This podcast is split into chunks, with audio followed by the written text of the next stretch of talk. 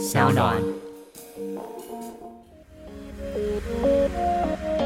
各位知道这个创业就是非常孤单寂寞冷无人知啊，这个很多夜晚都只能自己抱着棉被偷偷痛哭啊。那这时候我都怎么做呢？就是去冰箱拿出酒精来催眠自己啦。那这次想跟大家推荐呢是格马兰的系列调酒，是主打这个 Highball Whisky Soda，用世界冠军格马兰的单一麦芽威士忌做基底。然后它清爽的气泡呢，可以释放出威士忌的麦芽、木质和果香的多样风味。各位不哈啦，我真的喝过很多瓶，非常非常很适合夏天这个闷热天气啊，带给一个很清爽凉快的一个感觉。那另外一个呢，我觉得也是很适合这个当一般饮料喝，就是一个台湾正宗风味的格马兰乌龙苏打调酒。它是结合宜兰的格马兰琴酒，还有南投的乌龙茶叶。炭焙乌龙茶的韵香，啊，伴随着琴酒的多层次的风韵，真的很好喝。现在要怎么办呢？就去 Seven Eleven 直接去购买，就可以体验到格马兰为你特调的茶香酒韵吧。各位，如果你在创业，你没有用酒精去伴随你每一天的度过，你就不要说你在创业了。酒精是每个创业家最好的一个朋友，也是人类最伟大的发明。所以推荐给各位这个格马兰的系列调酒。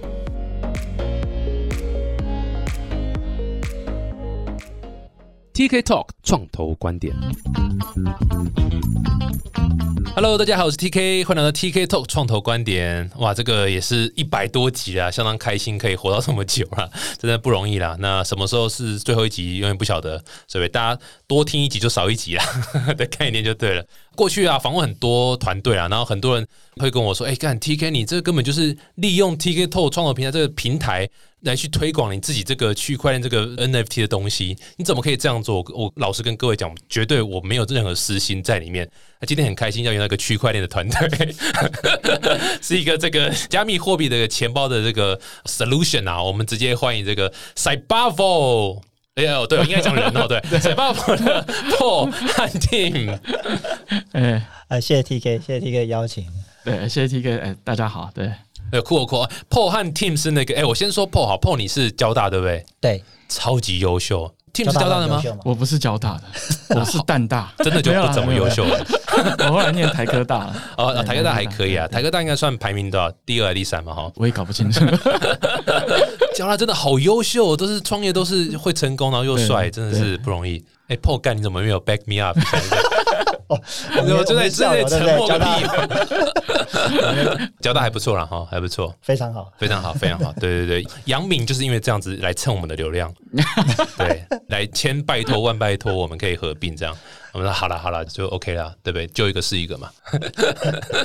好，没事。哎，Cybubble 是什么？可不可以很快讲一下 Cybubble 是什么？OK 啊，Cybubble 这个名字来源是因为我们觉得 Cyber Bravo 这样的一个字去组成的。哦，对，Cyber Bravo 就是网络战。没错，我们相信就是网络在这个我们生活中渗透越来越深入嘛，那它的安全就越来越重要，那就会凸显我们做安全的的需求就越来越多。嗯哼。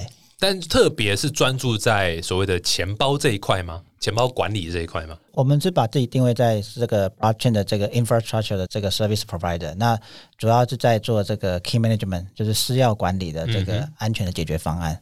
那私钥管理现在目前就是区块链最大的应用就是 crypto 嘛，现在目前对，那 crypto 的私钥就是钱包。直觉来讲，就是我们这是一个企业钱包的一个解决方案。没错，没错，没错。我觉得可能因为你知道，毕竟我不是一个区块链的专业的节目啦。虽然就是我每天洗脑我的听众这个区块链的东西这样，但是可不可以很快讲一下什么是钱包这个概念，或什么是 key management？这 key 是什么东西？这这真的就用白话讲哦，用白话讲对。好，简单讲就是在银行里面。就会有金库嘛，对不对？金库是放现钞嘛，对不对？那在区块链世界里面，你的这些加密货币啊，存放在哪里？也是要放在一个金库，虚拟的金库。嗯，对。那这个钱包就是这个虚拟的金库，只是这个金库有大有小，小的就是像冷钱包一个 USB 啊，那大的就像是我们在做的这种在 Cloud 上面，然后有一个专属的系统，然后提供给我们的客户、交易所的客户去储存他所有的加密货币。嗯哼，嗯哼。所以其实基本上你们有点像是。加密货币世界的银行的感觉，但是银行提供的服务非常非常多嘛，你们就是专注在说确保客户的资产是可以有效的被，可能第一个当然是储存，安全的储存，然后有效的被整个有逻辑性、有效的安全性的去，不管是发放啊，或者是所谓的配置啊、管理的这样的一个解决方案，是可以这样讲。对，我们应该是银行的 core banking system 的解决方案 for crypto。嗯，银行的什么？银行的这个核心的系统的技术服务商啊，是是，对，就像台湾很多银行嘛，他还会去买金库嘛，金库有金库的这个制造商，制造商，对，我们就像类似那个角色，我们自己不没有开银行，对，还没有到那个等级，那银行是我们的客户，对，懂懂，对啊，像所以这样听起来。你们的客户就不是一般人，对不对？不是一般啊散户啊，或者是一般的 user，而是企业 user。对，企业 user。所以，怎么样的企业 user 是应该要使用你们的东西，而不是我自己像你讲的，我自己有个冷钱包，或者有自己去你知道 create 一个这个 MetaMask 的钱包，或者 whatever 什么钱包，为什么要用你们的？OK，只要在区块链上面做这些应用或服务的这些企业，都可以使用我们的解决方案啊。比如说大家比较熟悉的，像交易所。那台湾就是像币托或者 MyCoin、S、数宝这些交易所，那或者是像 NFT 的发行商哦，对，比如说最台湾最厉害的 NFT 发行平台是哪一家？你们觉得分析吗？没错，分析。还要还要我要讲，不是我要我要讲的，对啊，会得罪其他客户。没有没有，对，像 NFT 嘛，像分析啊，或者像 OTC 啊，或者像那个 Fund Management 啊，就是做基金管理，比如说代抄。啊，这些对，他们都会需要这样我们这种解决方案。对对对，其实应该说就是一般的 user，大家可以想象很简单，就是这种菜篮族或干嘛，他来买，他其实说老实话，的确可能就是冷钱包啊，或者是在那种 MetaMask 可能就 OK 了，因为你的进出其实就是你一个人操作。然后你可能没有什么太多的规则要去设定，你就是买或卖，然后可能上面钱大概可能就是你知道几亿这样子哦，那哦那是我了，不好意思不好意思，就大概可能只有几十万或者是十万以内这样。那但是企业就不一样了，对不对？企业就是，比如说我觉得你刚举个很好例子，交易所嘛，啊，其实交易所某种程度上就有点像是区块链世界的银行的感觉，或者是一个 hub 的感觉，券商，券商对，有像券商，所以大家把钱都放在那边，对，大家把资产都放在那边，所以。它又是一个企业，所以它不太可能是今天老板去做所有的这个所谓资产的进或出，然后同时也不太可能就是放在一个 USB，那 USB 要把这不见怎么办？这边圈对。对啊，多少人会去造反的这样？对，所以它必须要有一套类似像规则一或者一套这个。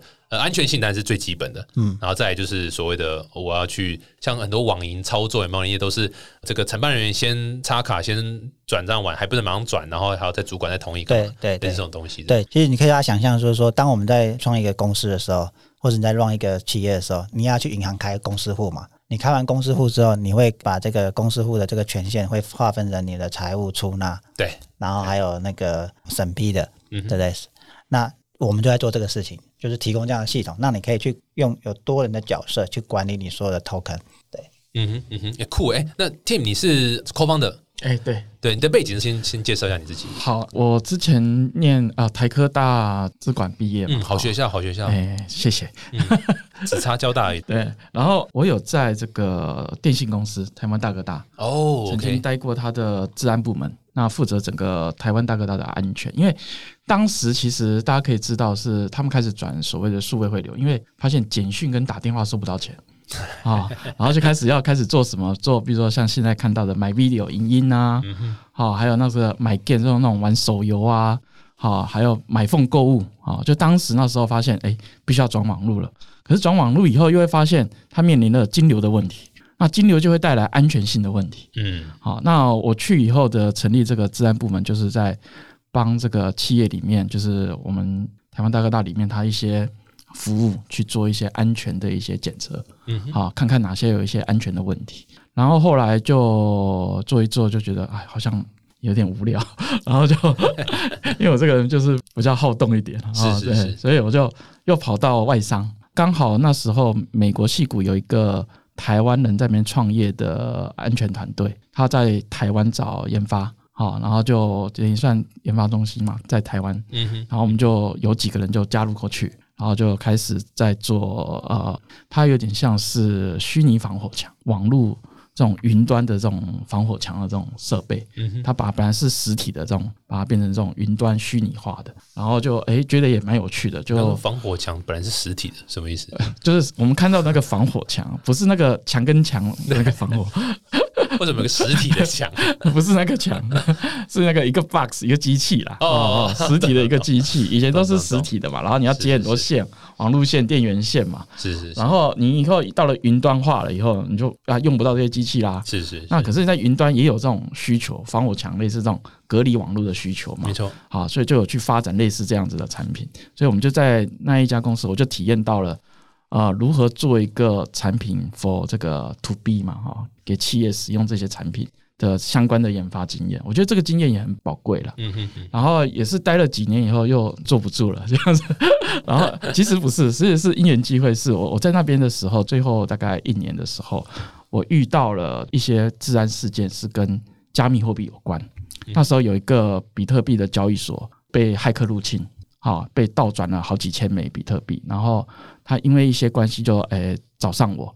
当他的这个治安的扛哨说：“哎，这到底是怎么回事？”该不会就是最早那个日本那个呃个不不是不是不是哦台湾的台湾的哦，台湾的对对对，然后我们就去了解以后，我才开始接触这个产业，我才发现啊，原来加密货币需要一些治安的想法跟 solution 进来，因为他们毕竟是做很多都是从挖矿或做电子商务这种概念去开所谓的交易所。嗯那这个研发里面，它其实你一旦接上，就像我刚刚提的，你的买凤购物，你接了金流，你自然就突然间变很重要了，对不对？嗯那一样，在区块链的世界里面，就是你交易所其实也是某种的金流了，嗯那它的自然也是变得很重要了。嗯哼，好，那可是之前在开发这些人，他并没有这种概念嘛，对，所以哎，我就加入成为他们顾问以后，开始了解说啊，原来说要管理这个交易所的这个资金，其实它是需要方法的，嗯。需要 solution 的，但是大家都没有概念怎么做。好，然后也因为这个时间点很凑巧，就遇到了 Paul 啊，所以才么凑巧，对，就是这么凑巧哈，才有有这一段缘分。对，在五星街的咖啡对对对对，我在无心街因为那时候我我我在的外商是在基隆跟信义路口，嗯，他那时候工作呢是在一零一我们曾经在也在一家公司上班我们在吴兴街买咖啡的时候遇到，然后对，所以对对对，所以你们本来是认识还是不认识？认识。哦，本来就认识。对对认识对。认识，嗯。本来就认识，对，因为我们都在治安圈嘛，本来就认识这样，哦，就是对。同个圈子认识的的，OK。对对。对，那所以这样你们碰到，然后就碰你就聊说，哎，其实你有这个这个 产业因切的为我看他拿 Bitcoin 出来买买咖啡，没有啦，对，其实是我们碰了几次，然后后来是 PO 也离职啊，然后因为我也离职，然后两个离职的人就没事做，就开始 相约喝咖啡，然后想说我们来要不要做点什么东西？嗯哎，这个其实也不是我们第一个想到的题目啦，我们也想了几个题目，嗯啊到后面想想说，哎，这个也许是一个有一个需求刚需，对然后哎可能是可以切入的一个点。了解了解，很酷哎哎，所以那 Paul 呢？你是怎样？你的背景大概是怎么样？是也是在科技啊、治安啊？对我是在治安产业，对，那我其实其实都待过两家公司啊，我从交大职工毕业之后就去趋势科技，嗯，对，然后在他们的教教他一堆人去趋势科技，啊，对啊，超多人，因为台湾软体公司不多，对，真的台湾这种真的不多。那我在趋势大概待了快八年的时间，所以我然后后来我在两千啊二零一零年的时候去北京加入三六零。对，那所以我是负责他们三六零安全卫士这个产品线啊、所以这我想在台湾应该很多人听过三六零安全卫士啊、嗯那其实是是我在负责的。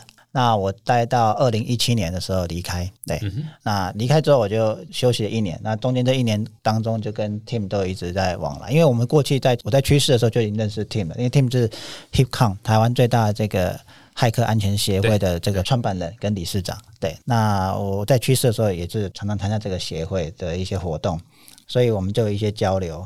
也是因为这样的这一层关系，然后我们在看这个那时候在看这些新的题目的时候，就就发现就是说啊，区块链上面的这种，尤其对企业的这种钱包解决方案，其实是比较少的。嗯哼，对嗯所以我们就开始去往这个方面去发展我们的题目。嗯嗯嗯。Paul，我不知道你还记不记得我们第一次碰面？我不知道你还记不记得是在咖啡厅啊，没有没有没有哦哦哦，三创三创对，对的一个活动，然后那时候我我是一个项项目的发表。对一个项目发表，我有点忘了是什么了对啊啊，那个时候的战队的东西。然后那时候我刚开始在研究区块链的时候，我那时候就有一个感觉，就是钱包这件事情的安全性怎么没有人在做？然后我觉得很重要，所以我不知道你还记不记得我那时候第一次碰你的时候，我就说，哎，我一直在看这样的题目，然后我对你在做的东西，我觉得很有趣，这样，所以我们才约了咖啡厅碰面，这样。对，然后我我一定要再趁着节目数落你一下，因为我就没送，你是，因为那个时候我不知道你记不记得，我有跟你说我想投资，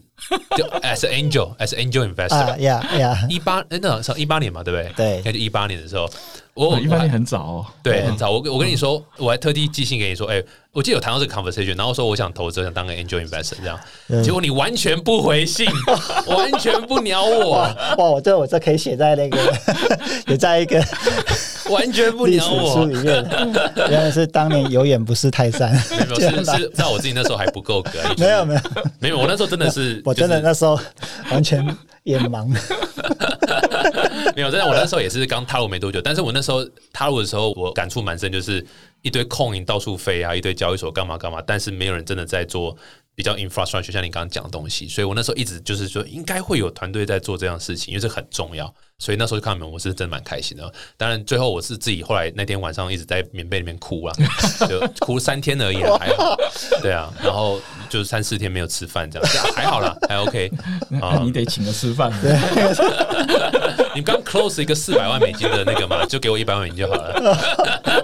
没有，但是很开心看到你们这个募资小，因为代表对啊，就看好你们，我觉得哎、的确也是一个蛮棒的一个发展，这样啊，就是这个数落的话讲完了，借节目报仇呀没有开玩笑啦。你那时候可以想象是这要怎么样？我觉得是给一些天使投资人一些想法，就是说，的确是要在更精进自己，大家才会对你有信任感，因为就是。台湾比较少这种所谓专业天使投资人，就是他去不管是写文章也好啦，然后参加活动也好，然后建立自己的 credibility。那呃，台湾比较少这样，所以往往就算你有钱，虽然是不多钱，但就算你想投资，团队不一定会拿你的钱，因为他更不知道你是谁，或者说他更不知道你能够带来什么价值，这样。对所以这个是呃要做投资人也要去学的一个功课啦，没没而且简单。刚好那时候二零一八年的时候是 ICO 正在一个高峰，对准备泡沫嘛。对对，所以我们那时候在出来创业的时候，其实很多的声音进来，嗯，就包括说要不要发 token 啊，然后要要我们发币的，对对对，很多发币嘛，然后很多也是很多啊、investor 就说，哎，我可以怎么样，然后可以帮你做什么。嗯。其实我们那时候真的就像你，就有一点 debate，就是说不知道说我们真的要这么早去去做这样的一个事情，嗯，好、所以真的有眼不识泰山。没有，没有你不要，你不要再安慰我了。我我这人很小心眼的，我是不会放过这好，那，我们今天节目到这边了。喜欢这一集的话，欢迎五颗星订阅。好，开玩笑，很开心看到你们现在发展很好。哎、我这先从这个募资先切好不好？因为我们毕竟是创造观点嘛。你们最近啊前几天嘛，哈，刚公布。这个你们获得了四百万美金的一个投资，你可以简单分享一下，比如那个投资人是谁，然后怎么跟他们搭上线，最后怎么谈的，为什么你们答应拿这个投资这样？OK，我们六月份六月底的时候，我们刚 close 我们的 P A 轮的这个四百万美金的这个投资。那我们这一轮的投资人有这个戏股有名的、相当有名的这个 Five Hundred Startup，没没听过，没有，不，对不起，我我我 OK，我我我又太小心眼了，不好意思，不好意思，不好意思，我这这是我缺点。有啦，伍佰很有名，很有名，唱那个《树枝姑娘》嘛，秋季狗叫。好，对不起，Five Hundred Startups 很有名，我们节目提过很多次啊嗯，好，那还有那个河鼎资产。啊，河鼎的话就是那个朱总，那他是那个台湾人寿前董事长，然后也是那个中国信托的这个这个董事，对，然后另外一个是那个新经济资本，对，那新经济资本是一个新成立的，是由 Jeff 温跟那个医生有蔡成立的对。我，们访问过啊，我们访问过他，那他们就专注在这个所谓的新经济的这些一些题目，所以 blockchain 也是他们一个一个很重点的方向。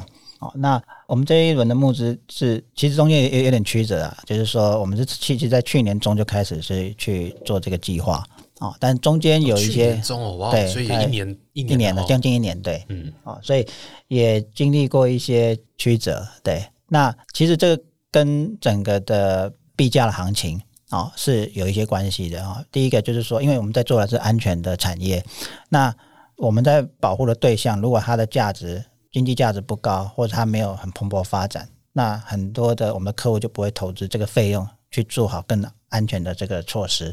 但是我们刚好在那个最低谷的时候，COVID nineteen，然后那时候币价也大概就是三千，最低到三千多嘛，然后到六千多徘徊一阵子。不要再讲了，我那时候没有进场，我到现在 对，不过从去年的下半年开始，一些从一些机构开始哈，包括像 Grayscale 这种 GBTC 这种 Trust，然后一些机构还进场，然后到今年上半年有很多的我们这个行业的啊，都是我们同业的这竞争对手啊，在美国，比如说像 BigGo、Fireblock、Curve 这三家，那首先是由 Curve 先开的第一枪，就是由 PayPal 收购了啊，收购金额大概是二到三亿美金，然后来 BigGo 也被那个 Galaxy Digital Group 收购哦，那 Galaxy Digital Group 是那个 Crypto 界的高盛集团啊，类似这样的一个规模。那 Fireblock 就最近也是这短短的半年内，它融了两轮的资金，那累计资金大概是四点多亿美金。所以，那我觉得整个这个 cycle 被带起来，就是除了机构进场之外，还有一个就是 Coinbase 在美国上市。那 Coinbase 它是交易所，所以投资人就开始看它整个这个生态产业链还有哪些标的是可以去投的。好，那做这种钱包托管的哦，就是其中他们在很积极在寻求的标的。嗯嗯，没错，这某种程度就是产业越来越成熟了，对然后投资人终于有点比较看得懂了。对，不然太早期，投资人都还是傻小啊，没听过，不知道是干嘛这样子。你们钱包什么东西啊？我 我是皮尔卡登的钱包，你是什么钱包？这样就可能会无法理解。但就是也是我，我觉得我还蛮常在节目上跟大家讲，就是说创投它绝对不是未卜先知的这个，你知道什么？我有办法预测未来会变成什么样子？没有，其实都要有相当程度的保险，呃，应该说保障啊，就是说我要已经等到哦大概成型了。我比较可以想象，我比较可以那个，他他们才敢出手了。那反而应该是在很早期的时候，反而就是真的比较偏 angel，因为 VC 可能他们在懂，真的就要比较是 angel 这种。我单纯就是你知道为什么那时候不拿我的钱？不是，我怎么一直哎，怎么怎么怎么怎么小心眼？真的是 对不起对不起。呃呀，所以你们觉得是从去年开始讲？的时候，他们是听不懂嘛？是这个意思，或者说就是一直很多问号，很多问号，到底这是真的假的什么？然后到现在是因为这个 timing 起来，这样所以才对。其实大部分还是听不太懂了，到一般到现在都还听不太懂。其实，其实我这样看就是说，我觉得不管是投资机构、投资人，或者是这个我们的客户，我们的客户，尤其是他如果不是本来就了解区块链的。就是不是在这个圈子的，或者是加密货币圈的，你要从别的产业去了解这一个，其实对他们讲难度很高。是啊，对。所以我们的投资者如果他对这一块是完全陌生的，他只能够是跟着，比如说哎看着这个产业不错，他就是赶快找来投。要不然其实他我们的感觉是我们从去年找一些投资机构这种，其实如果不是我们这个产业的，他其实不是很能理解我们要做的东西。没错，我们要花很多的时间去跟他们沟通。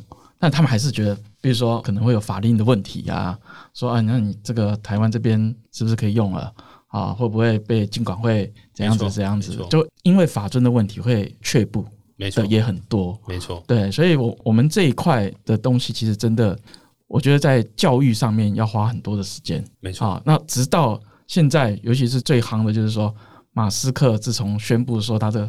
特斯拉对不对？开始买这个比特币哦，大家哈就算不懂的也会说，嗯，也开始要要懂了一下，说哎，因为马斯克都这样子做了哈，所以我觉得那个有一个很指标性的一个风气，对，就是不管懂不懂，但是名人。这种 KOL 已经做了，没错啊，他其他人就会有一种跟风的效应。其实某种程度上，NFT 也带了一堆主流的 IP 进来，嗯，然后让更多的一般民众，他可能本来不想碰比特比特币、以太币，哎，就是因为要想买这个 NFT，不管是 NBA Top Shot 啦，或者是或者是 Fancy 的东西啦，这 主流就会跟着就是进来嘛。所以 NFT 其实也是在今年扮演一个蛮大的角色，让主流的市场更进来嘛。不客气哦，哦，不是我们啊，是就整个 overall 的 NFT 的市场。是这样，哎，可是好奇也是说，你们怎么样？后来是选择到这几位？因为其实你知道，就是新经济创投可能比较新一点，但是你知道，even 是 five hundred startup 或是合鼎，老实讲都还是偏传统一点，他们都不是大家想象中就是哦新东西我就投新东西嘛，他们都还是比较传统的方式在评估的。你们怎么会最后怎么会是这几位这样子去组成的？合鼎其实我们是去年就开始跟他们接触，那也是透过朋友的介绍。那其实我们后来发现蛮意外，是他们其实有投过区块链的项目，嗯，投的是国外的团队。啊，所以他们是比较在愿意去尝试，因为他们做金融嘛，他们觉得区块链对金融还是有一定的影响力，跟可以去帮助金融去做一个改革，对，没错，所以他们其实就很早在看啊，只是他们也是一样，就是很多机构都讲，就是说他没有看到那个 moment，就是那个 tipping point，就是说，哎。真的大家都进来了，哈，有信心，然后对，所以他我们从去年，那直到今年的过完农历年二月份的时候，他们才决定说，哎，他们要投，嗯，对，嗯，这样。那 f r a n c h Stop 是他们去年开始在台湾落地就比较开始比较积极。那他们落地的其中一个目标，也就是要找亚洲这边的区块链，所以他们这一轮也是投了蛮多我们的知道的一些，不管是我们客户啊，或是我们友商，都有在他们的 portfolio 里面。嗯哼，对，那我们也觉得说，他们对区块链的理解慢慢的跟上，所以我们也就觉得说，哎、可以透过他们的这个在海外的 connection 去协助我们做这个全球的市场的扩展。对对，所以这其实这次募资的目的也是为了全球的扩展嘛，对对没错最主要的。对，你们打算扩展到哪些国家去？除了月球以外，没有。不我们还是要登月啊。居然对啊，居然没有月球，你这 CEO 怎么火星啊，视野视野太小了吧？开玩笑，开玩笑。要征服全宇宙，我先去打五大银河系的那个。我们是希望是以亚洲啦，立足于亚洲哈，然后以从东南亚还有日本、东北亚这几个先进的国家，然后呢再往欧洲啊去发展。那美国我们还是很积极在看，那主要原因是因为美国一定很有很成熟的整个的这个生态系，包括很强劲的竞争对手。嗯哼，对，那所以我们觉得说，我们是采用绕到其他的地方，像做这种钱包的解决方案，就是说目前还是美国是领导地位，但是在欧洲的领导厂商其实很少。啊，就是除了大家所知道的 Ledger，它开始有做这个 Enterprise 之外，对其实就很少有其他的。就英国有一个 Corporate 还不错，这样子，再来就没有了。嗯哼，对嗯哼。所以等于是你们期待可以说至少说亚洲这边啊、呃先拿下这个龙头的地位这样子。对对，其实这也是蛮好一个策略啊、蛮酷的。我觉得这个是呃很好的一个募资的故事和逻辑，就是拿你已经 figure out 一些东西出来了，然后在台湾其实有一些还不错的成绩，然后接下来就再 expand 到海外。我觉得这是投资人会喜欢的方式。所以台湾这边大概客户的 profile 还有客户是是谁啊？你们可以这是可以 share 的吗？可以啊，现在台湾的客户群就几类嘛，第一个就是交易所，嗯啊，所以基本上台面上主轴是交易所嘛，对不对？呃最大的客对对台湾最大的客客户都是交易所。其实我们一开始就是为了交易所去做的。我们一开始以为只有交易所会用，对 一开始对，对后来才发现哦，原来不是只有交易所会用。对，对，台湾的像刚刚有提到，就是像币多啊、MyCoin、S、数宝这些都是我们客户。最近的 NFT 台湾很对，尤其非常火红的这个 Fancy Me，哎呦也是我们客户。哇，Fancy 这家，哎，我听过这家，这家很有名哎。对，真的。其实我也有用你们服务。老实讲，就是你知道，就是既然投不了，那我就用你们服务这样子。没有谢谢谢谢谢。没有，但是你刚就是有点 echo 刚刚 Tim 讲，就是说不会只是交易所，因为其实蛮多。你知道，就是做区块链相关的，或者你知道有有这个 token 在的这样的公司，会 care 安全性，会 care 就想好好做事的，对，他应该都需要这样服务。对对啊，还有吗？那所以台湾的话，基本上还有像呃一些资产管理，嗯，好像最近比较有名的就是 AirWorks 他们的 token 也是用我们的服务去做保管。那还有像 Staker，嗯好对这是台湾的 Wilson，对他们他们的那个帮带头的这种 DeFi 的这种产品，也是用我们的解决方案。老司机开车这样，对，对 他他们的 他们的服务，对。但我们的现在的客户的 profile 里面，台湾还是我们是我们的一个 PNF 的一个一个验证的一个 market，但是现在在我们的客户的整个的 pool 里面，已经大概是大概一半了。我们现在一半已经是在海外的、嗯的客户，嗯，对蛮酷的，蛮屌。海外部分的话，现在最大宗是哪一个国家？其实现在还是比较分散，我们还没有在一个主要的一个国家去集中火力去打。我们因为因为去年疫情的关系，我们就是尽量都是用散状的，就是基本上几个先进的国家都有我们的客户，比如说像香港、新加坡、美国、日本、英国，嗯哼，然后杜拜，嗯哼，啊，就是这些比较 crypto friendly 的的一些国家都有。你知道海外扩张一直是每个团队都想做，但是都 struggle 的地方，这样很难，真的很难。所以所以你你们的 approach 是什么？你们怎么做的，能够让五十 percent 是海外的 customer 这样？我觉得第一个就是 day one 的时候，你就要去设定你的 target audience 要在海外的客户，所以你的一些产品的设计啊、US 啊，还有还有 documentation，就是文件上面，你就是要用海外的这些客户的口味去 implement 啊、这是第一个。第二当然就是商务策略了，就是我们一开始找的 talent 就是要能在海外去做市场的。嗯，对要不然的话就很难去了解海外的市场的一些状况跟文化。嗯，对所以你们是等于说就是有类似像 BD 这样的人去跑海外的客户这对啊样子。，对。哦 OK，所以不是去找当地什么单位啊做什么合作，而是就是真的你们你知道飞过去或是远端这样子去开发。对，都大部分都飞过去。就在还没疫情之前，我们基本上就飞蛮多的。嗯，因为尤其是钱包这种东西，它是比较新的技术，你如果找当地的这个 SI 或是这些 reseller，他其实还是很不懂，嗯可是你要花很多时间去去 educate 他，但他还是不懂说要去哪里找客户。嗯哼，嗯那与其这样，我们不如自己去找。没错，没错，对没错，其实我还蛮佩服 Paul 的啦，就是说他其实在一开始在公司，就刚刚讲公司在组织开始在做产品的时候，他就拉了一个外国人来做 BD 嘛，哈。对，我非常印象深刻，就是一开始的前几年哈，我们台湾的客户要简报的时候，我们都只能给英文版。然后中文版还是我帮忙那边翻译成中文，因为因为客户说我也不要英文，我看不懂啊，你给我中文。有一些比较传统的，他就是没办法，就是就是要中文。我还想说，我们为什么没有中文版？会被翻译说，为什么一开始都是英文版？对对对。对，所以我觉得是破一开始就定位就是我们要往全世界走，对，所以在整个的我们的整个文件从产品设计各方面来讲，就是往国外的方向。没错，对，但这也真的不容易，就是说走到这边，尤其木丸子，你要开始往真正是踏到这个国际以后，我们发现，比如说时差是一个问题。嗯啊、我们怎么去二十四小时在服务我们的客户的时候，时差就面临一个问题。嗯哼，嗯，对，然后当你的业务扩充的时候，你你不是只有你的业务会扩充，你的 R&D、你的客服、你的一堆开始全部都要开始扩充，所以我觉得 PO 是你要处理的不是只有外面，你还有内部啊，内外都要去处理。我觉得这真的是，我觉得对我们这种新创公司的成长，我觉得尤其是募完资你要到海外，我觉得这一门课真的是很这很大的考验，真的真的是很大真的不容易。我觉得老实讲，真的做成功也不多，对。所以也我我就在想说，TK 怎么没有下一本书可以讲这一个？因为我也没有成功 在这一块，我满不在乎，这这也太难了。这个真的是，就算你去买市面上买说如何拓展海外的书，你照着做也不一定成功啊，因为这真的是真的是不容易。就像你刚刚讲的，就是呃每个业态不同，其实方式也不一样。怎么做千变万化，有时候这个书是这个时候写的，其实也不一定适用在现在这个时候，所以真的是太难，真的很不容易啊。那我相信，我相信这个至少说，你们现在你知道有资金进来，是可以开始做比较多的扩展的这个动作，这绝对是一个很棒的一件事情。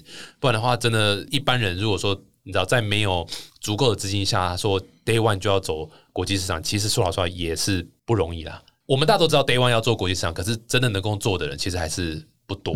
然后有些人会想这样做，可是失败几率也非常非常高。所以它真的是一个，就像你刚刚讲，这是非常非常不容易一件事情。而且你刚那一整串话听得出来，哇塞，贵司的这个拍马屁文化非常非常重。这 是这是真诚的。哦，是真诚的是，那时候你们是有上媒体那个公关部门，就说哎，今天要美颜 CEO 我们其实有讲好了，刚刚破，刚刚拜托我很久。等一下等一下换透美颜里的对了，对不错。哎、不过你们你们这个公司是非常非常技术导向的一家公司啊，所以你们团队组成怎样？大部分都是工程师吗？还是什么样一个组成的比例？对，大部分还是以工程师为主。对，这工程师比例占占了一半以上。对，但是现在开始就是会慢慢的市场啊、销售这方面要慢慢起来。对，你们当初是有没有做什么？因为你知道，台湾大部分团都是这样，就是工程师可能都一开始都在那八九成 对的比例这样子，然后就是做产品做产品。那很多人遇到问题就是，我到底要怎么行销？对我到底要怎么让我的客户知道有这个产品？这样，你们当初是怎么做这一块？这样，我觉得我们有一个很好的切入点，就是 Team 这边跟台湾的这些交易所有一个很好的一个 connection，就是他是台湾几个大交易所的治安顾问。嗯，好、这让我们把第一个这个产品验证的这个 PMF 打进去，就没错。比，较能稍微轻松一些。啊、哦嗯，对，那另外一个就是因为我们是做 to B 的啊、所以一开始的这个行销并不会像 to C 这样子，要大规模的用这种所谓的 KOL 或是用空军的方式，对不对？对或是哦，不管是 Facebook 或者怎么样，或者经营社群的方式，而反而是比较像是啊、一个一个客户去谈。嗯然后呢，一个一个客户拿下来之后呢，有有客户 reference 就会比较好去口碑行销，对口碑行销，自然就会比较可以拓展的开来。嗯哼，但这样的方式，它比较可能比较适用于说我们这种小资金的啦。但我们现在也看到，就是说，像美国他们在打这种 to B 的市场，其实也是用空军的方式。一开始 Day One 就是大量豪豪华的团队、豪华的这个资金规模，然后开始办各种 conference 啊、然后找这个专业的这个 consultant 的公司，像刚刚的这些去帮他写报告。嗯，啊、嗯所以他很快可以在一年两年就可以起来。那这个就是我们现在去思考，就是说，那如何用我们的劣势去在它的这个整个市大竞争的市场里面占到我们一个位置？嗯，这真的是不容易。如果今天是要跟国际这种，不管是中国或美国，其实他们非常熟悉资本战的方式来走。那这个是我们台湾人其实一直都不是那么特别习惯的一个方式，就会给他给他觉得，我看会不会浪费钱啊？这样一烧还能活多久？但他们的观念就是，哦，我就是要烧，因为烧了才会有一个烟火出来，才会有下一个投资人再进来。这样，所以这是呃心理上，心理上要去变做一个不同的，你知道心理建设的改变。这样，对，对啊。但是的确怎么讲，就是说。某种程度上，我也不这么觉得台湾的环境适合这样做，呃，适合就是放烟火这样大笔出去，因为台湾没有下一个接盘侠，比较少，所以它并不是你知道，就是冲一个大名气，然后就会有下一波资金来这样。台湾比较不适合这样，那中国、美国比较适合这样，所以我觉得你们做法好像也蛮合理的这样。还有还有产业，我觉得因为刚好我们在做的是安全，安全这个产业，因为我我过去都在做安全这个产业，它我觉得它比较特别的是。它的那个 diversify 比较高，就是它不是零和游戏，就是有些产业你你可能第一名能瓜九十 percent 的市场份额啊，比如像 search engine 或者像 social media 啊，像 Facebook，但是安全你如果去看，像在传统做 AV 的 antivirus 啊。你少在你 少在你 antivirus 转的很快哦，到 video 就到 video 那里，对啊，A B 界很需要啊，很需要这个安全性啊，口味不一样的人，对对，就是就是那个他的那个嘛，第一名、第二名、第三名，其实都还是有一定的 market share，不是第一名是八十 percent 这样子的，没错没错。所以我想讲的是说，就是这个是我们可以利用的优势啊，就是因为比如说刚刚你提到中国，对不对？中国的 solution 就很难在。西方去，尤其是安全，它就很难在西方去取得一个市场，因为就有一个基本信任的问题。嗯哼，对。那我们从台湾去做的安全解决方案，就有它的优势。嗯哼，对，对，这基本上一个差异性呢。我觉得就是要认清自己是玩什么游戏，就是这个是比较重要的了。对，所以你们的产品的这个主要诉求点是安全吗？你知道，还是这种所谓的这种逻辑阶层性的规则可以让企业去采用？还是你们主打还是安全性吗？主打是安全，嗯，对。另外一个主打就是所谓的这个完整的解决方案，嗯，就是说我们因为我们认为安全它不是一个单一的一个解决方案，可以达到最好的安全的防护措施。安全它是就我们来看，它是一个营运，嗯，就是说它是必须要持续不断的去 improve，然后呢，它要有纵深，就是要有不同的防御的纵深，哦，让。黑客没办法单点就突破，然后就整个东西整个篮子就短走了。嗯哼，所以我们一直在寻求一个平衡，就是怎么样让我们的客户有易用性，但是又非常安全。这个是我们一直在追求的这个极致。为什么？因为我们过去很多的经验是，我可以设计一个很安全的产品，可是它可能会非常难用。嗯哼，他比如说他跟你讲说，哦，你要先做这个步骤，再做这个步骤，再做什么，那就很安全。那一开始你可能会被说服说，哎，对哦，好像很安全，好，就这样做做做，就做久了你就觉得啊，好麻烦了，我跳过好了。嗯哼嗯，啊，因为我认为这人性是不能被挑战的。对，好 所以我们看到像我们以前我们去拜访客户，有些刚开始用冷钱包的时候，他就是对啊，这 Tim 可以说一下。没有，就很多就是他用冷钱包去管理，那管理呢，其实很多做财务的人。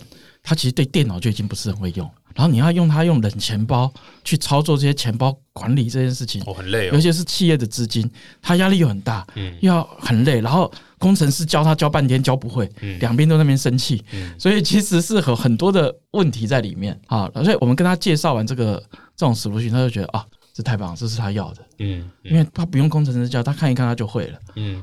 所以我觉得很同意破讲，就是说我们如何把安全性跟方便性把它做到极致，而且是做一个 balance，让使用者用起来它有很方便，在心理上会觉得这个东西它使用上是安全的，嗯，而且是它不用说责任都是在他身上，有一种某种程度上它是一种分担责任的模型，所以这种设计让使用者用起来就觉得，哎，好，这个产品我用起来果然是跟硬体钱包不一样，没错，没错，对。那我们也不是告诉 user 说你硬体钱包就不用。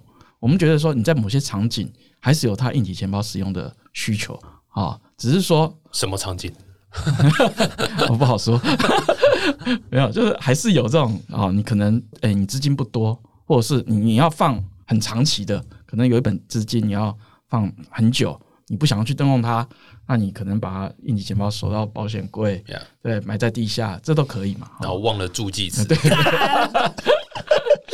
对所以是我觉得产品来看的话，我们在设计之书的这个理念一直运行到这边，我是觉得还算是成功。嗯嗯，而且其实我你知道，越聊越觉得你们的 customer profile 其实是很广的，因为任何只要是要有用到加密货币，然后有需要保存加密货币的单位，其实都会需要这样的，因为你们就是安全性嘛。然后同时又有这个所谓的额外这样相关的设计，这样子。那所以你知道，区块链其实越来越普及在各个不同产业嘛。因为刚除了所谓的牛市来了之外，让整个币上涨之外，各式各样的产业现在其实也都在开始去琢磨如何在我们讲 Web 三点零或者所谓区块链的世界，你知道占有一席之地这样子。所以当他们有这样的想法，想要去接触到呃区块链的这个市场的时候，他们就有。币的不管是储存或是发送或是 whatever 这种 interaction 的需求，对，这时候很自然而然就是我要怎么安全的，对不对？去做这些，所以其实几乎可以想象，未来是快要是各行各业都有可能会需要用到你们的服务嘛？对。看我讲的这样，然后你再来怀疑？对啊，你们跟创投 pitch 的时候，不就应该讲这种屁话吗？这是我们要多多练。对，因为我们都是工程师背景的人，所以这是要跟 TK 多学的地方。我都有在听创投观点，都在教人家怎么讲干话，让 pitch 骗创投的钱这样子。对，对我觉得你讲的没错，就各行各业。因为想想看，如果特斯拉都可以用比特币买车子了。他就有一堆比特币在手，他就一堆对啊，那他也要管理啊，对啊。然后这个，假如我们的电子商务，我举个例啦，比如说不管是 PC Home、某某购物，未来呢说哦可以用加密货币来买货物的时候，他就现在是用信用卡嘛，对啊，以后可以用加密货币买的时候，他就他就会收到很多货币啊，没错。然后可是你要支付给他的不管是物流啊，那物流有时候也可以接加密货币的时候，那全部这些全部都需要有一个。是要管理的机制，没错，management 的机制，对，所以你讲的各行各业可以因此而整个扩散出来，对，而且如果加上如果未来的这个每个央行的这个 digital currency 如果真的能出来的话，那真的就是会渗透到各个各行各业之外，我觉得它还会颠覆到你的这个一些商业的模式，嗯哼，因为当你的货币可以被城市化，这件事情就。非常的非常屌，力量非常非常大。比方说，像我们过去看到像 O to O、O to O 这种 model，对不对？就是这种不管是共享单车或者什么的，都第一件事情就是当你在 user onboarding 的时候，第一件事要缴押金嘛。嗯哼。对，那过去 O to O 常常出事情，就因为他收太多押金，嗯哼，然后去滥用，嗯哼，那整个财务对公司倒了。但是如果说未来的货币可以被城市化，那他就可以做一件事情，就是说未来押金放在 smart contract，嗯哼。就是它就不能乱动嘛，那直到用户退出的时候，退出这个服务的时候，这个押金自然而然就退给他。那这个就可以改变说，现在因为你现在的货币的方式不是用这种智能合约，你就非常大的成本，你要有审计，你要每个月有财报去去 audit 他们乱动，但是以后就可以不用。对，可是有些公司就是想乱动，就在买额外的服务，可以让你有个乱动的一个机制，你可以设计。不过可以想象，就是可能，譬如说，在三四年、四五年之后，当这个区块链越来越普及的时候，你们的服务应该想象中是 embedded 到很多不同的机构，不管是要发、要收啊相关的这样的一个钱包。even 像钱包业者，他们是可以跟你合作的吗？对，就是说我们定位它是就是钱包服务商，嗯，是可以跟我们合作啊。的确，现在也有一些客户家他就专门做钱包的，比如说他是做一个 A P P 的钱包，对，给他的，对，他就用我们的。对，没错，因为你说像安全和钱包，其实这两件事情是有点像空气和水，在区块链世界的时候是空气和水，因为你没有钱包，你基本上什么时候做不了。你要在 Web 三点世界去做任何应用，你就是要有一个钱包，它就是你的 ID 的感觉。那你要钱包，你就是就安全性嘛，这是不会有人说哦，我没关系，我不需要安全这样子。所以基本上真的是 infrastructure，所以可以延伸的地方是很多。我完全可以想象三四年后是整个这个很多区块链的这个应用里面会都会有你们服务的影子这样。你们当初 pitch 的时候有没有讲这句话？嗯，好像没有。看，所以只募到四百万美金吧，不然就可以一千万美金了。创投观点要多看。我们应该请 PK 来当。开玩笑，所以那个你们现在拿到钱是应该是大举增才吧？你们现在有在找什么样的人才吗？要不要给听众们一些这个，说不定可以捞到一些好人才。我们现在各个职能的人才，我们都非常的需要哦。从市场到这个 sales，然后到 R&D，engineer 里面又有 backend 啊，然后做 mobile，还有 front end 这些，还有 blockchain engineer，然后 researcher 然后设计师，你要不要直接讲你什么不要好了？我可能比较快，我们节目时间已经有点久了。反正我们就是要能力强、对区块链有热忱的人，就欢迎来我们对这边。对，先投了再说。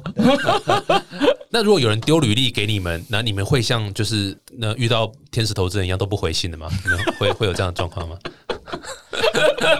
应该不会吧？哦跟我们的那个 HR 确定确定啊，啊，开玩笑，那个开玩笑。今天很开心啊的，很开心，就是叙叙旧，然后也很开心知道你们现在发展非常非常好。然后我还蛮推荐，因为 again 我们自己公司有用，所以我们现在用的都目前手法都很满意。啊，不满意也不会找你们来 受访访谈的，谢谢谢谢对啊，还蛮满意，所以还蛮推荐，而且可以想象它发展空间很大了。而且钱包啦，安全性真的是还蛮基本的。那各位如果说是这个散户，呃，不需要，应该是不还不太需要考虑 b e r 的服务，你就是用一但是般的可能间接都其实都有用到我们。对你用到什么想要钱包，其实后面有可能就是塞巴我服务这样。对那如果你是交易所啦、钱包的厂商，或是你们家公司现在准备要做这个加密货币的一些生意的时候，其实就可以跟塞巴我聊一聊，因为这是基础建设先建好。对对啊对对，酷哦，好啊！再次感谢 Paul 和 T 来到我们节目中。如果各位喜欢这一集，要欢迎到 Apple Podcast 订阅、分享、五颗星按赞，对不对？一下，大家记得要按赞，不要像 Paul 一样都是都不理人。有我按赞，我有加小铃铛，还有啊！再次感谢好 Paul 和谢谢 Team，谢谢塞巴很棒酷，谢谢你们，下次见，拜拜拜拜。拜拜。